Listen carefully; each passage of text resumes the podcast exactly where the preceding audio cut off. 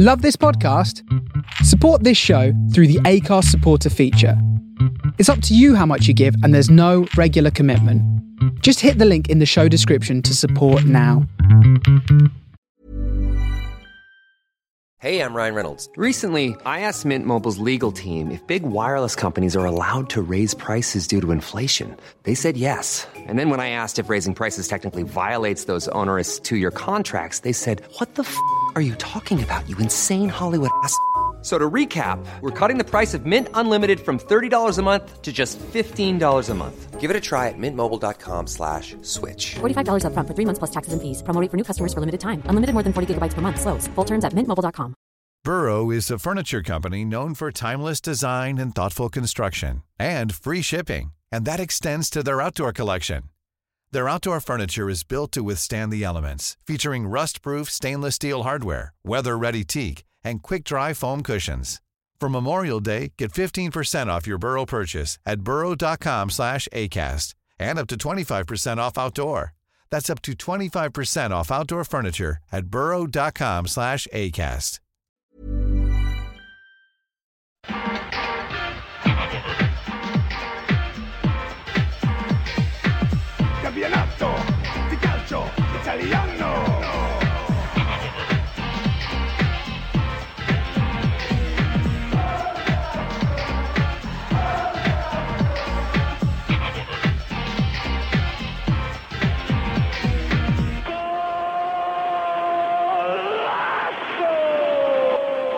Welcome along to the latest edition of the Forza Italian Football Podcast. As ever, I'm your host, Connor Clancy. And joining me again this week is the returning Vito Doria. Vito, welcome back. Yep, thank you, Connor. Um, it's uh, yeah going to be an interesting uh, weekend of football to discuss, but I think there are a few things probably more so offered that are more interesting than what happened uh, on the field. So I'm looking forward to the conversation. Yeah, it's, it's definitely been a big week, and we'll dive right into that after the next introduction, which is Luca Gumby. Luca, I think it's been a while since you've been on with us, but welcome back. Yeah, a little while, but uh, it's nice to be here and got a bit of turmoil going on. It's always fun to jump in and see uh, who's going where, what's happened, what people are annoyed about. So there's more to talk about than just what's been happening on the pitch, as Vito said. Yeah, we'll be testing your preparation for this one because you were a bit of a, a last minute introduction after Nicholas Carroll pulled out sick. But I think the only place to start this week is with hashtag Montella out because he's finally exactly that. He is out of AC Milan after they drew nil nil with Torino at home. And strangely, they've replaced him with Gennaro Gattuso, who hasn't exactly been a success in his previous jobs. But Vito, first things first, was it right to get rid of Montella? Uh, look, I reckon the timing was a bit odd because I think he's had some more shocking losses and results than this. So to do it after a nil-nil draw after Torino, I found a little bit odd. In the last few weeks, I thought some of the performances were getting better as opposed to other weeks where the whole team was down collectively. I also believe, in particular, I think that as bad as Montella has been in trying to deal with this whole situation with the new signings, I reckon his faith in uh, the Croatian striker Nikola Kalinic has been misplaced. He doesn't look like the striker that was good in his first few months at Fiorentina. So I think his faith in him um, was a bit um, a bit too much, and I reckon that contributed to his sacking. I would agree with that. We will go back to you because I know you've written about Kalinic, Cutrone, and Andre Silva at Milan. It's going to go up on the site tomorrow, so we'll come back to you plug that a little bit in a while. But look at Rino Gattuso is obviously a Milan legend, but he, he, he has proven that he's not a very good coach. So this, this seems strange to me. At first, the obvious thing to think is that he's gone in there as caretaker, but Massimiliano Mirabelli said Gattuso is our coach. To make him caretaker would kill him with the group straight away. We've given him this opportunity and we'll see how he plays it. But surely that's just what they're saying publicly, and they have to be looking for a full time coach in the background because Gattuso is not up to it. What What do you think? Where should they go from here? Is Gattuso the right man to even take them on an interim basis? You would think so. That it's like you said, where he is in essence really this interim who's not really but their view. It seems to kind of be Milan doing what they did not so long ago, even under Berlusconi, when they sort of brought past figures like Seedorf, and they would be there for a little while and then go. It was didn't really seem to have a long term coach really for for a long time, and Montella seemed like that could have been he could have been it, but then that's not him. But uh, it, it seems very odd, and you can't really see Gattuso lasting for a long time. He's struggled at every club he's gone, where every club he's gone to has had a lot of off the field problems. Well, Pisa did. Um, was it Crete? Was that in Greece? But I suppose that's also the case with Milan now as well. I saw someone using that as kind of a mitigating factor for his not particularly stellar managerial record, where kind of every club he's been at has had its problems, and that seems to be the case now as well with Milan, where they're not living up to expectation, even with the the Primavera side, he wasn't doing particularly well. He think got smashed by Sassuolo on one result and lost the derby to Inter. Otherwise, it was kind of a mediocre season for the Primavera. So I suppose, like, I think the, the excitement from Milan fans is going to be that he's a, a, passionate club figure and not much more than that. And just kind of the this kind of hope that he can sort of just instill some sort of work ethic into the players and just just you know get them to give a bit more than they have. But otherwise, you don't really see him as a a visionary for for them moving forwards. No, definitely not. Vito, our first listener question came in from Chris Martin on Twitter earlier on. He says, Seedorf and Zaghi, Brocchi, now Gattuso. And then he quotes, the only true mistake is the one from which we learn nothing. Um, who will Milan's ex-player Zidane type manager be, or has Carlo Ancelotti already been that for them?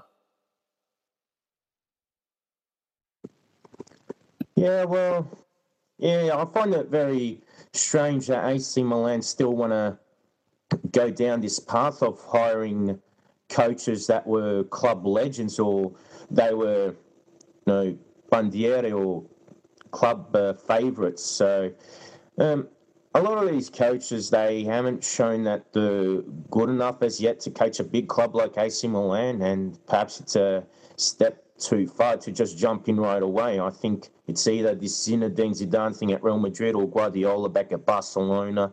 For some reason, AC Milan want to do that with their players, but and, but it doesn't work all the time. And speaking of Ancelotti, at least he had that background when he came into AC Milan. He had that time at Parma. He was at Juventus, so he already had some years of experience too. So I think with getting these way, uh, you can't expect it to be a trend. It's it requires special individuals to do that. Yeah, well, Chris went on to say that he doesn't think that a lot of thought has actually gone into this decision, and I would agree. It does seem like it's kind of a bit knee jerk. Um, another Chris, Chris Morley, has got in touch in the live comments, and he says, "Do you think the change of manager at Milan will actually make any difference, Luca?" They're still lacking a bit in terms of players. We saw that with Ricardo Montolivo still playing. We'll get onto him in a bit. Lucas Biglia is not quite at it. Nikola Kalinic doesn't seem like he's at that level either. So, Luca, do you think that the change will make any difference at all? Can they now fight for the top four? I don't know. Uh, it's it's hard to say. I suppose you would expect it to have some sort of dramatic short term impact just because of who Gattuso is as a character, and you can see it's going to sort of be a, a, a miracle, which peak was peaks out, or just a complete disaster. But I, I, I, don't know. I think I don't really understand Milan's kind of whole strategy. I think it's all very short termist, and that's really harming them. I wasn't particularly excited about them over the summer when they were signing all these players. I thought, you know, you can sign all these players, but it doesn't really make you a better team. It'll take a while. And then Montella was given time, and then he wasn't uh, with a draw to Torino, which isn't a terrible result. It's Inter drew at home as well to Torino, and Torino are a decent side. So I, I, I, I, can't, I don't think they really need players, and it, like to, to sort of have a go at players like Montolivo or I don't know, doesn't really make sense because out of all the players that they bought over the summer, like Borini was probably one of the least glamorous, was having one of the biggest impacts. Montolivo did quite well against Torino. He's sort of always been liked by coaches for Italy as well. They always tend to put a lot of faith in him. He's not always very popular with fans. He had best passing success accuracy rate in that game. Probably shouldn't have assist, but Callum missed a very good chance of a, a cute little flick that he did first time. So I, I, don't really. It just seems to be the kind of same story of Milan where they keep trying to just change things and have expected to have a immediate impact. Where perhaps just kind of have faith in what they're doing more would, would bring better results. And I think you see that on the other side of uh, the city as well. Like Inter were getting quite a lot of criticism over the, the summer from their fans as well for not not investing and not changing, and that that helped the team a lot. They they had a, a solid group, and I think I think that can still happen with what Milan have bought, but certainly just take a, lot, a long a long time. And this season may uh, already they may already be too far back, but financially need that Champions League place. So obviously they're going to go all out for it. Yeah, look, I'll stick with you on this. I was going to come to it in a bit, but you've raised him, so I might as well do it now. Ricardo Montolivo was actually quite good against Torino in, as you say, a result that's not actually that bad. The scoreless draw with Torino. But do you think he still has a role to play in this team? And if so, to what extent? Because we ridiculed him on the podcast last week. The, the three of us just went all in, really. But then he impressed. So, what should Milan be expecting of him? What role should they be using him in? Because it does seem like he can still do something. Yeah, I think if you just put him in the the midfield and get get someone else to do his running, he can still pass the ball about um, nicely and accurately. He's got a bit of creativity, a bit of vision. He can pick a long ball. Uh, he's not going to get around the pitch as much as some of these other players, Kessie or Locatelli, who are a lot younger. But uh, to be honest, I'd quite. I, I imagine that Gattuso would probably go to Montolivo as kind of one of the players that he's going to sort of speak to and to be important for this team in the dressing room as well. He's one of the most experienced players. He's been there for a long time. He's had a lot of difficulty there, a lot of adversity, but he's stuck with it. He gets a lot of stick from the fans. He's always a scapegoat. So Milan have quite a few scapegoats now at the moment, so he can sort of perhaps help them to deal with that. He's Italian, which I suppose Gattuso will look to, to for him to have a kind of uh, ambassadorial role within the club and you know, just sort of telling the, his teammates what to do. So I think he, will certainly continue to play a, a, fairly important role. I don't think that I don't think the club's going to kind of just throw him out in the way that quite a lot of um, the Milan fans would would probably like. He's always seems to be a, a coach's favourite. He must work very hard in training, must listen a lot to the coach, and that's obviously been valued wherever he is. So I think that will continue for a while, and he could just be kind of solid player for them who's going to do a job. He's not going to really set the world like it. If he can do his job, it can help those around him. Well, someone with the not so subtle name of love for Milan has come in the comments and says that Montolivo can still impact there. So if that's what the fans are thinking, maybe they're right. Another one of those scapegoats, Vito, at the weekend anyway, was Nikola Kalinic. He's not been very good, it's fair to say, for the Rossoneri, but surely the booing of him when he came off was out of order. Uh, look, it's not nice for players to get booed or ridiculed.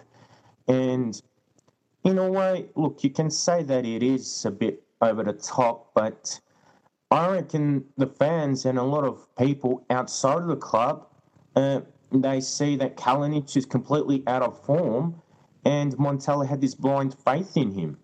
If you have a look at the way Milan's been playing in the Europa League, Andre Silva and Patrick Cutrone have been uh, much more impressive. They look more energetic, more prolific, and they link up better with the team. And Kalinic has been underperforming week after week, and for some reason, Montella just couldn't drop him. And now it's been very costly for Montella.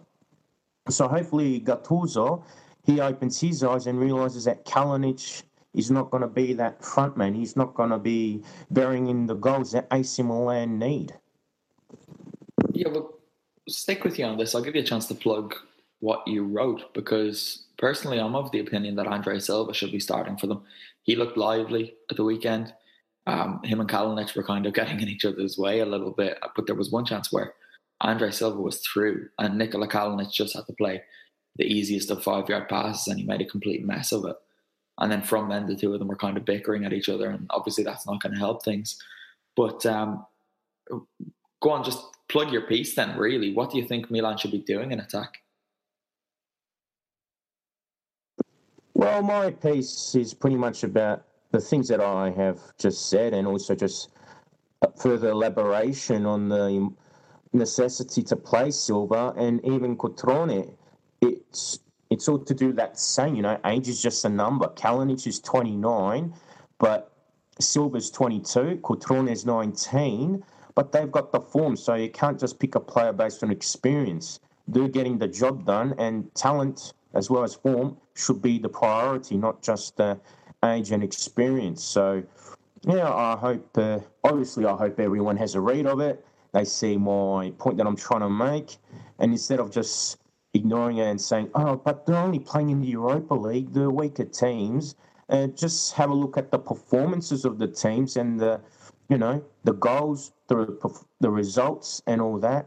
And look, I don't fancy Gattuso much as a coach, but hopefully he sees that those two actually doing well for the club.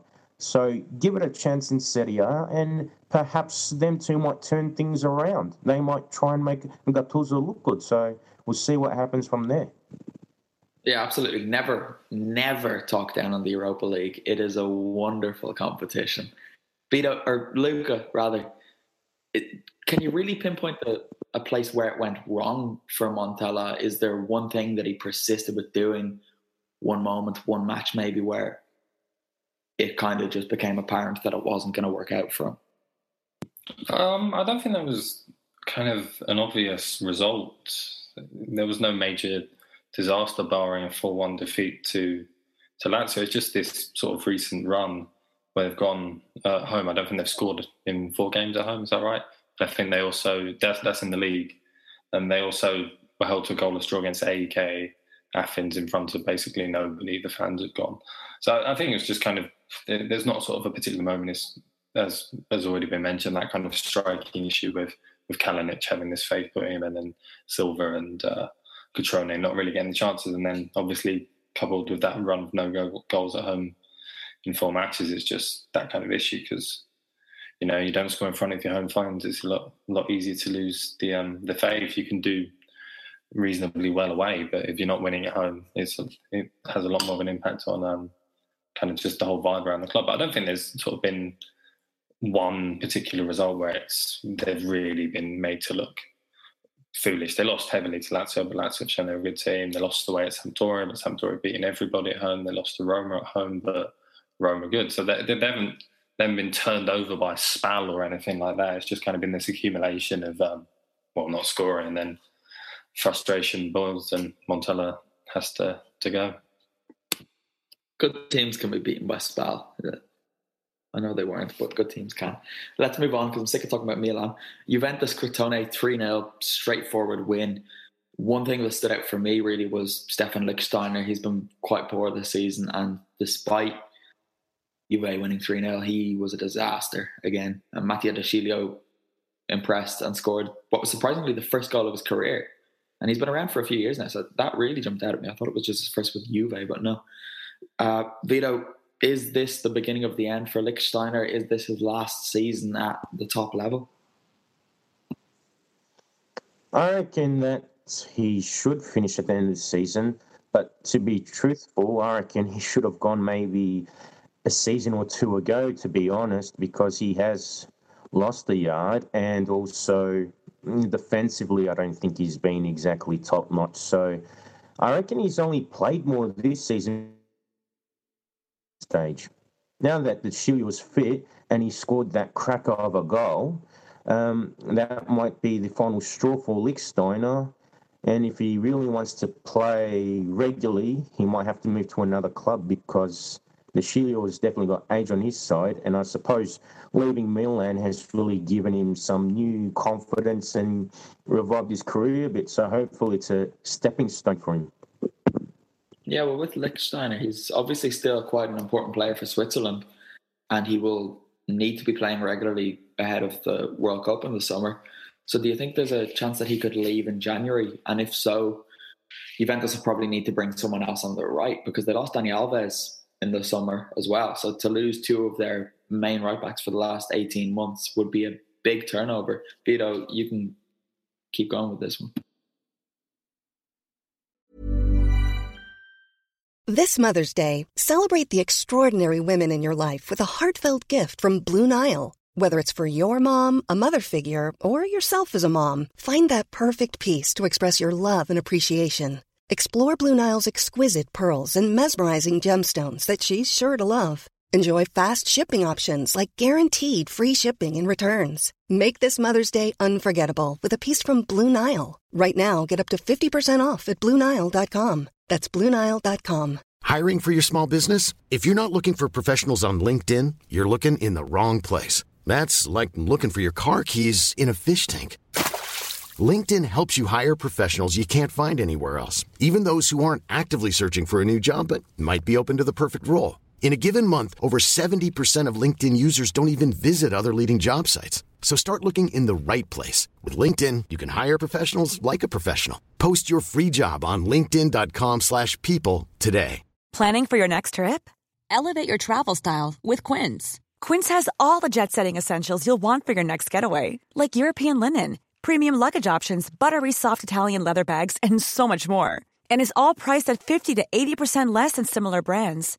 Plus, Quince only works with factories that use safe and ethical manufacturing practices.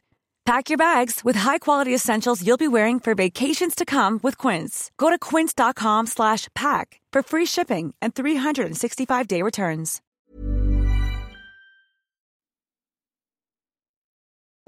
Ah, sorry, just cut out a bit. Uh, can you repeat the question, please? So, is it about Yeah, yeah. the fullbacks at Juve? Yeah, absolutely. Well, I was just saying that Lichtsteiner obviously has to keep playing because he's got the World Cup coming up with Switzerland, with whom he's still quite an important player. Do you think that he'll need to move on in January to get more playing time ahead of the World Cup? And if so, where do Juventus look for a replacement? I heard some speculation about that, and he even he might have even admitted himself he might need to go January. So it'd be interesting to see where he goes and also what Juve would do in this situation. The fullbacks will probably be De Sciglio and Alex Sandro, and I suppose that Asamoah will probably persist on the left back position and Allegri seems to be experimenting a lot with Stefano Sturaro with a, in the right back role. So maybe for the remaining six months he'll stick with that. But after the end of this season, if the if the talk is correct, they'll probably have to bring back uh, Spinazzola from uh, your club, bring him back from Atalanta. Yeah, again, that's another option on the left. So it will be strange to see what happens going forward on the other side. Look at Douglas Costa started quite well against Crotone, but again, it is against Crotone.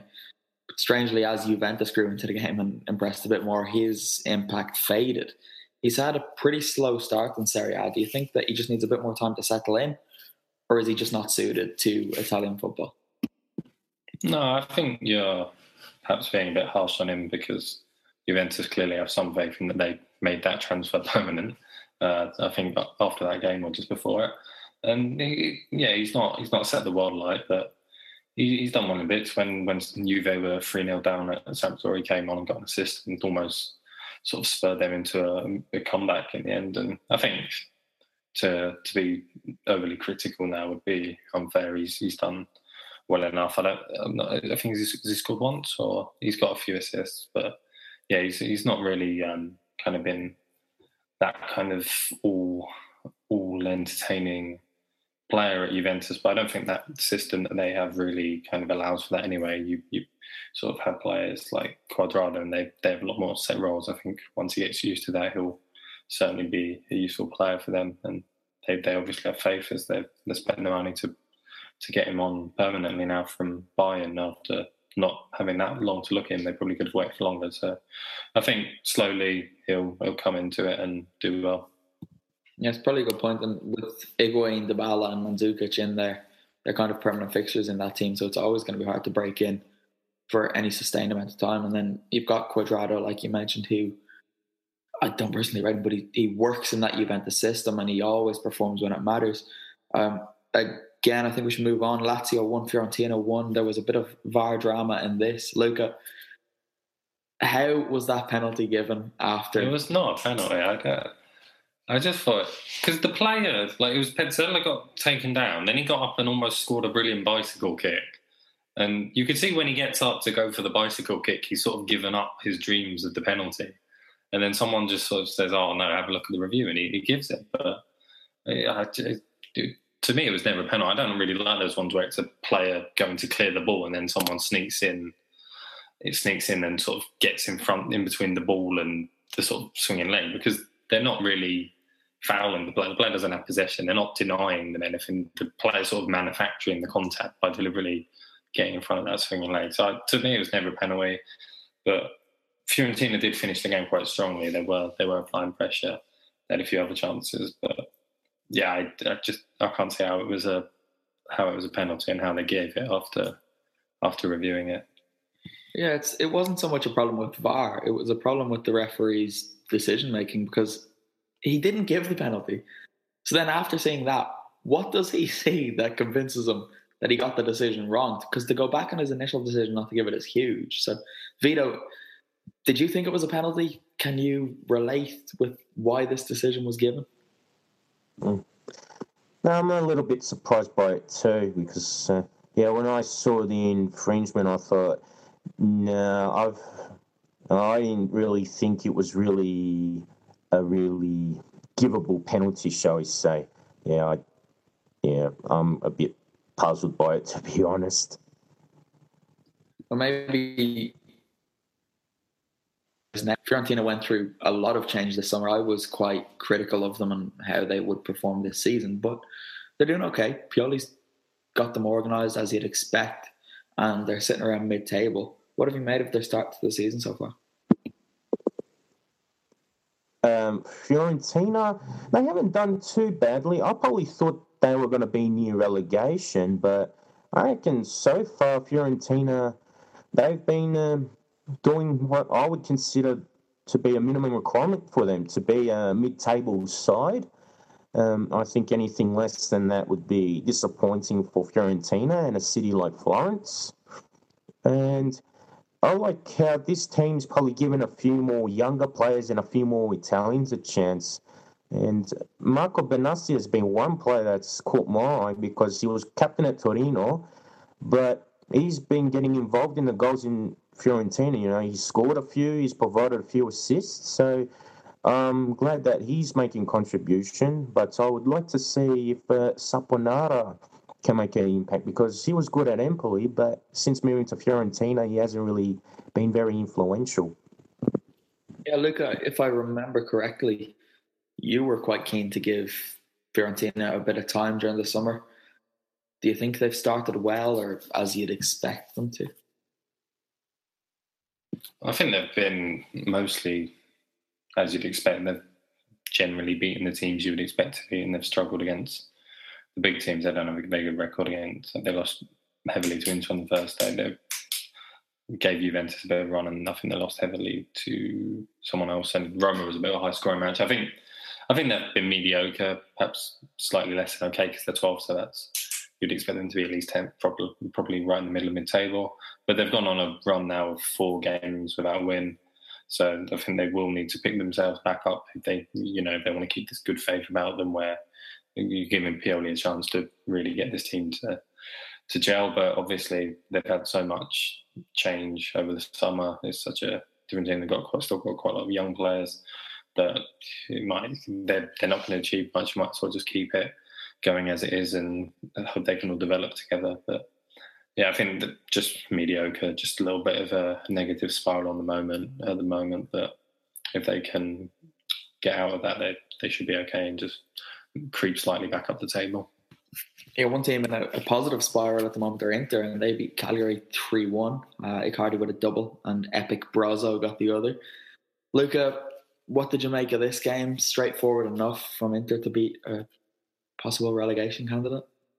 Well, yeah, it was kind of what they've been like Inter, where it kind of really seems to show that they've got the credentials to go far because they didn't play very well and they were just ruthlessly efficient. Like in the first half an hour, Handanovic had to make some very good saves. He played very well again, and uh, I think like people with Handanovic now, it's become so frequently said that he's so underrated. It's sort of not true because everyone's saying it, so he's clearly rated. But it's just it's just kind of usual story where they hung on when it was difficult, and then just Icardi, just lethal, just finished everything he was given simple finishes, but he gets in the positions, so he sees things. And it was a very nice finish as well from Brozovic straight after coming off the bench. He some fans don't seem to like him very much. Seems to be regarded as a bit lazy, but he's, he's chipped in with a few goals from outside the area, so that's another option. And yeah, they're they're probably not the most exciting team in the world, but they they do they do win, and they do that kind of cliche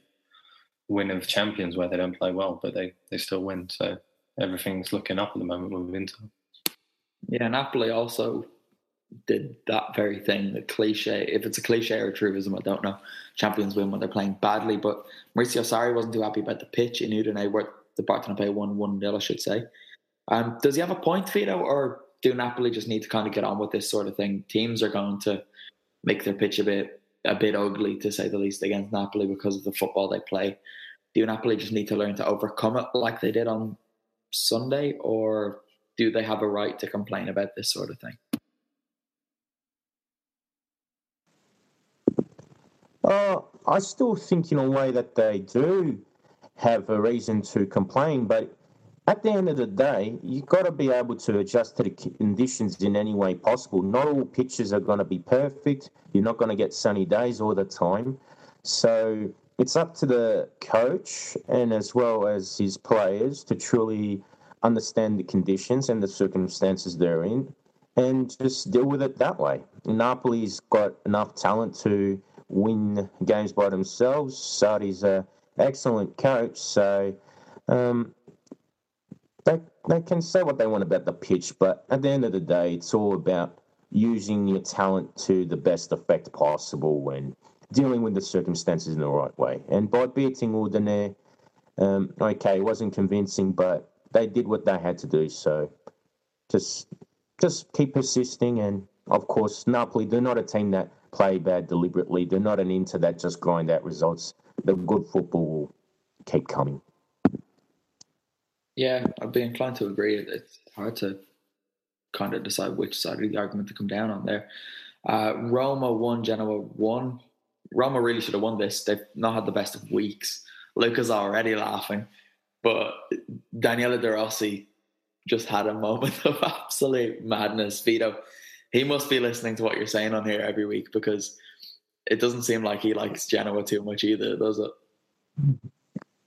I just can't believe he he slapped Lapadula. I mean, I still remember when he elbowed Brian McBride at the 2006 World Cup in the Italy versus USA game. But to resort to a slap, wow, I just, I was shocked. I mean, he's experienced, and I know sometimes he plays a bit on the edge, but to, you know, annoy your opponent by slapping him, uh, you know, that's just out of the ordinary and for all the wrong reasons. Uh, Luca, my favourite bit about this was not only did De Rossi slap Gianluca Lapadula in the face, but he did it in a time when VAR exists. So the referee went over, watched the incident, sent De Rossi off, and De Rossi still looked shocked that he had been sent off. Luca, what are your thoughts on this one, uh, if you can even have any? My, my favourite was the bit when he clearly doesn't know what he's doing when he slaps him, and like when he dives himself to go to the ground. That's it's so, there's so there's sort of half a second where he just doesn't realise what to do, like because Lapadula's already gone down, so he tries to save himself by going down, and it's just pathetic. But yeah, it's just bizarre because obviously he's like with Totti gone, he's the the figurehead of that team, so he can't be doing that, but. It's always been a part of his game. right, that's the quote.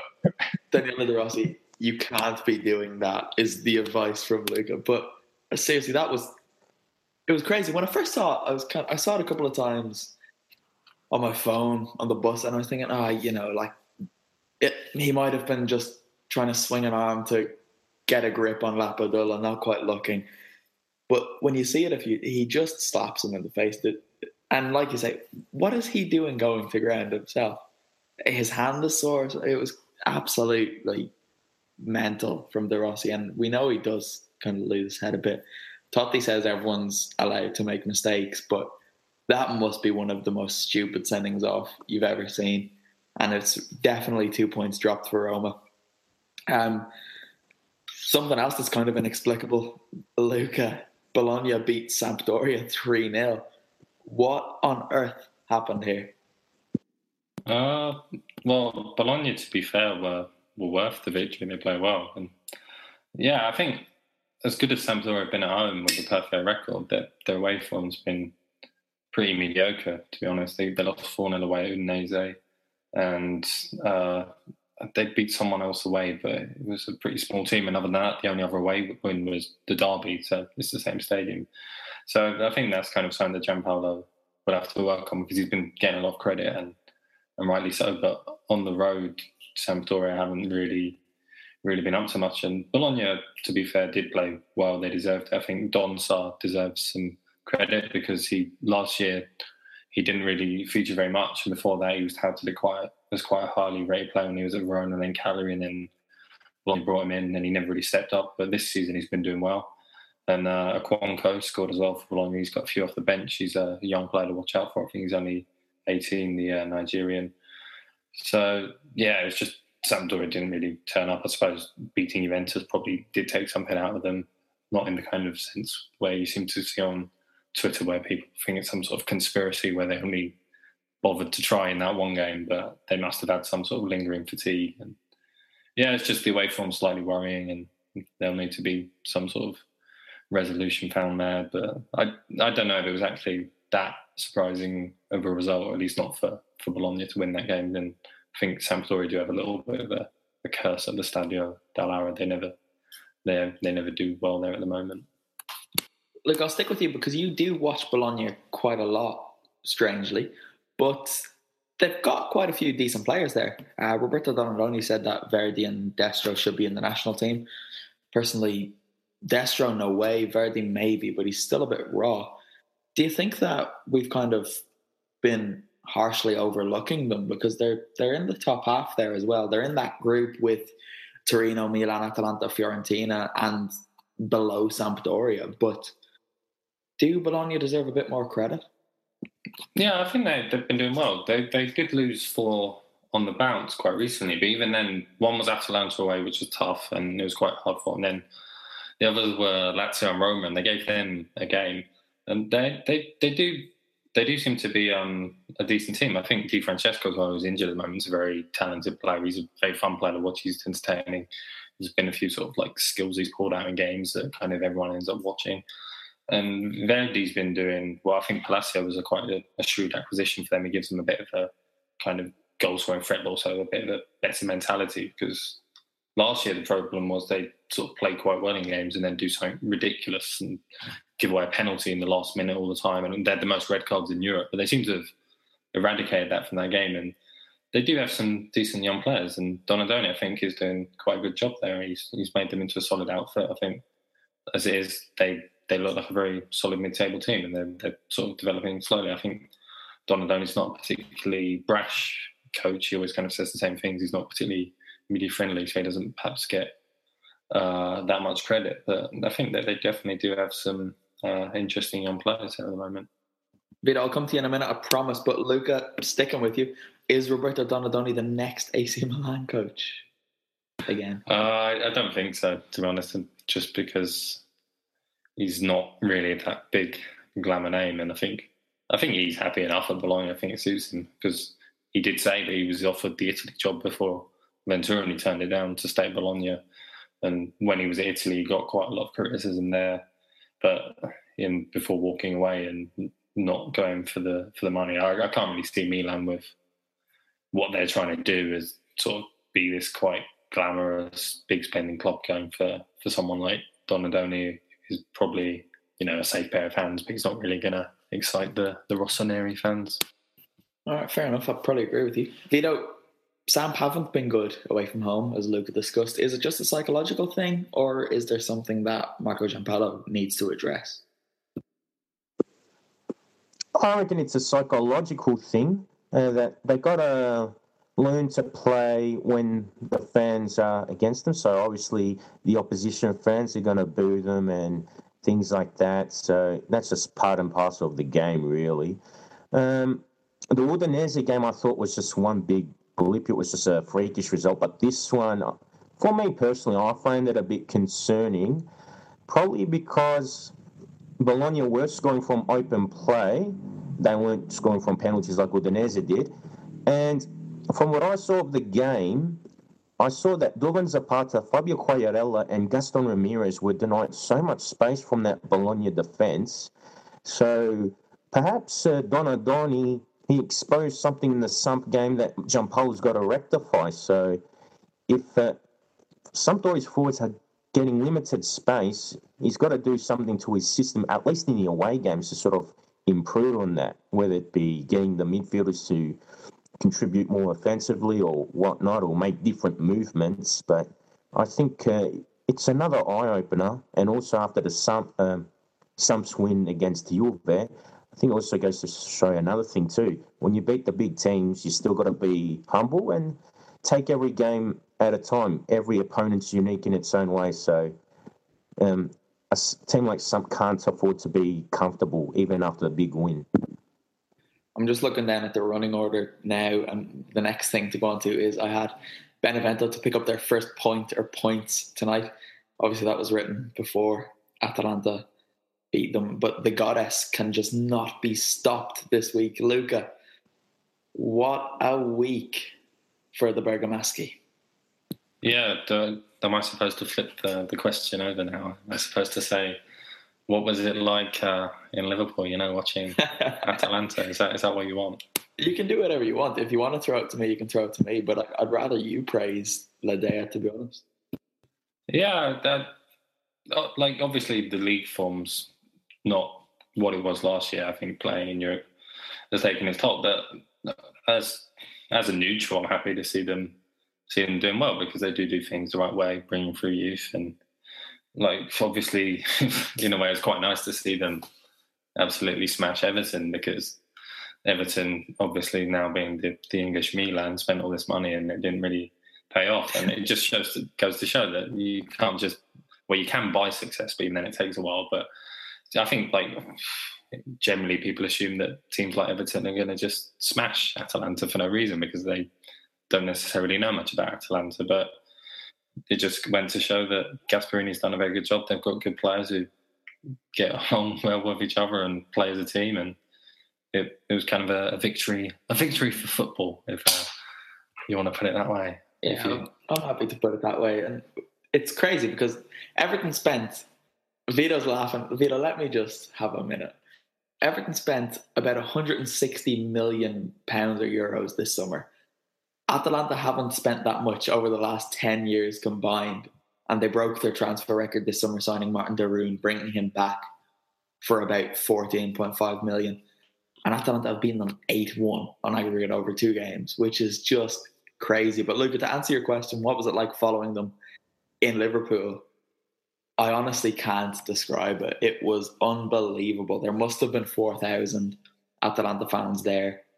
The the stand that we were in was literally bouncing when the third, fourth, and fifth went in, and BT Sport even had to apologise because their camera was being interfered with and it was bouncing up and down with the stand.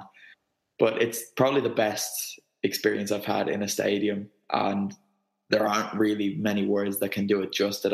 Justice. I tweeted out a video that's 11 minutes long, and it's just of the fans throughout the game, taken from the other side of the ground, and it's worth checking that out because it's really good. Um, but yeah, no, going to Liverpool was probably the best decision I've made this season. Luca, we might be going to another Atalanta away game in a couple of weeks. It's nice as well to see teams that want to be in the Europa League and are taking it seriously.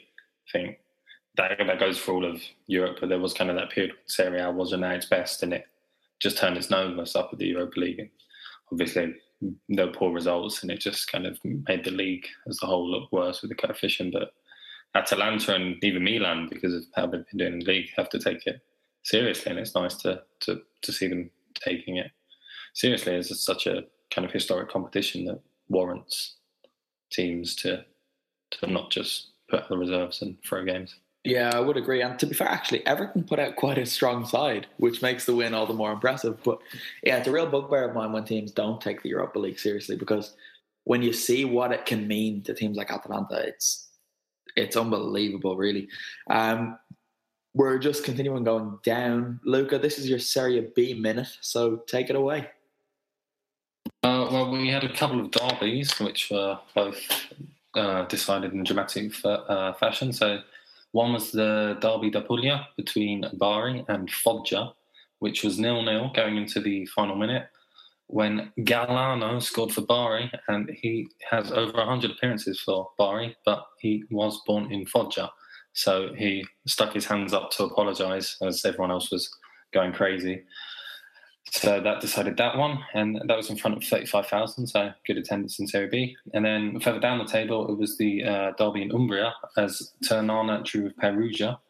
Uh, so Ternana second bottom, warm, about to win, could have been a useful result. And uh, Perugia also scored in the last minute of a penalty.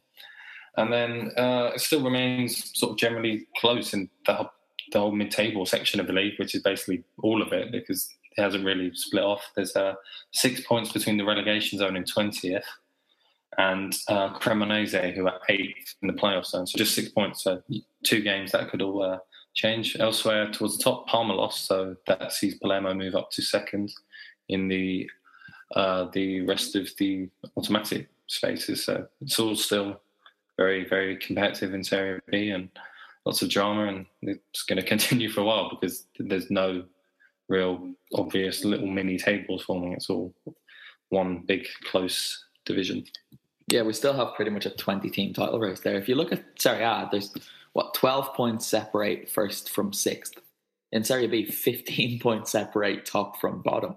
It's just a crazy league, and we're going to keep coming back to it every week because it's enjoyable to see that it's still competitive and it's always a bit chaotic down there. But unless anyone has anything else to raise, that'll do us for this week. Anyone with anything? Have I missed anything that's happened? No, all good. We've covered the bases. All right, Vito, let them know where they can read your stuff, follow you on Twitter, Facebook, Instagram, whatever else you may have.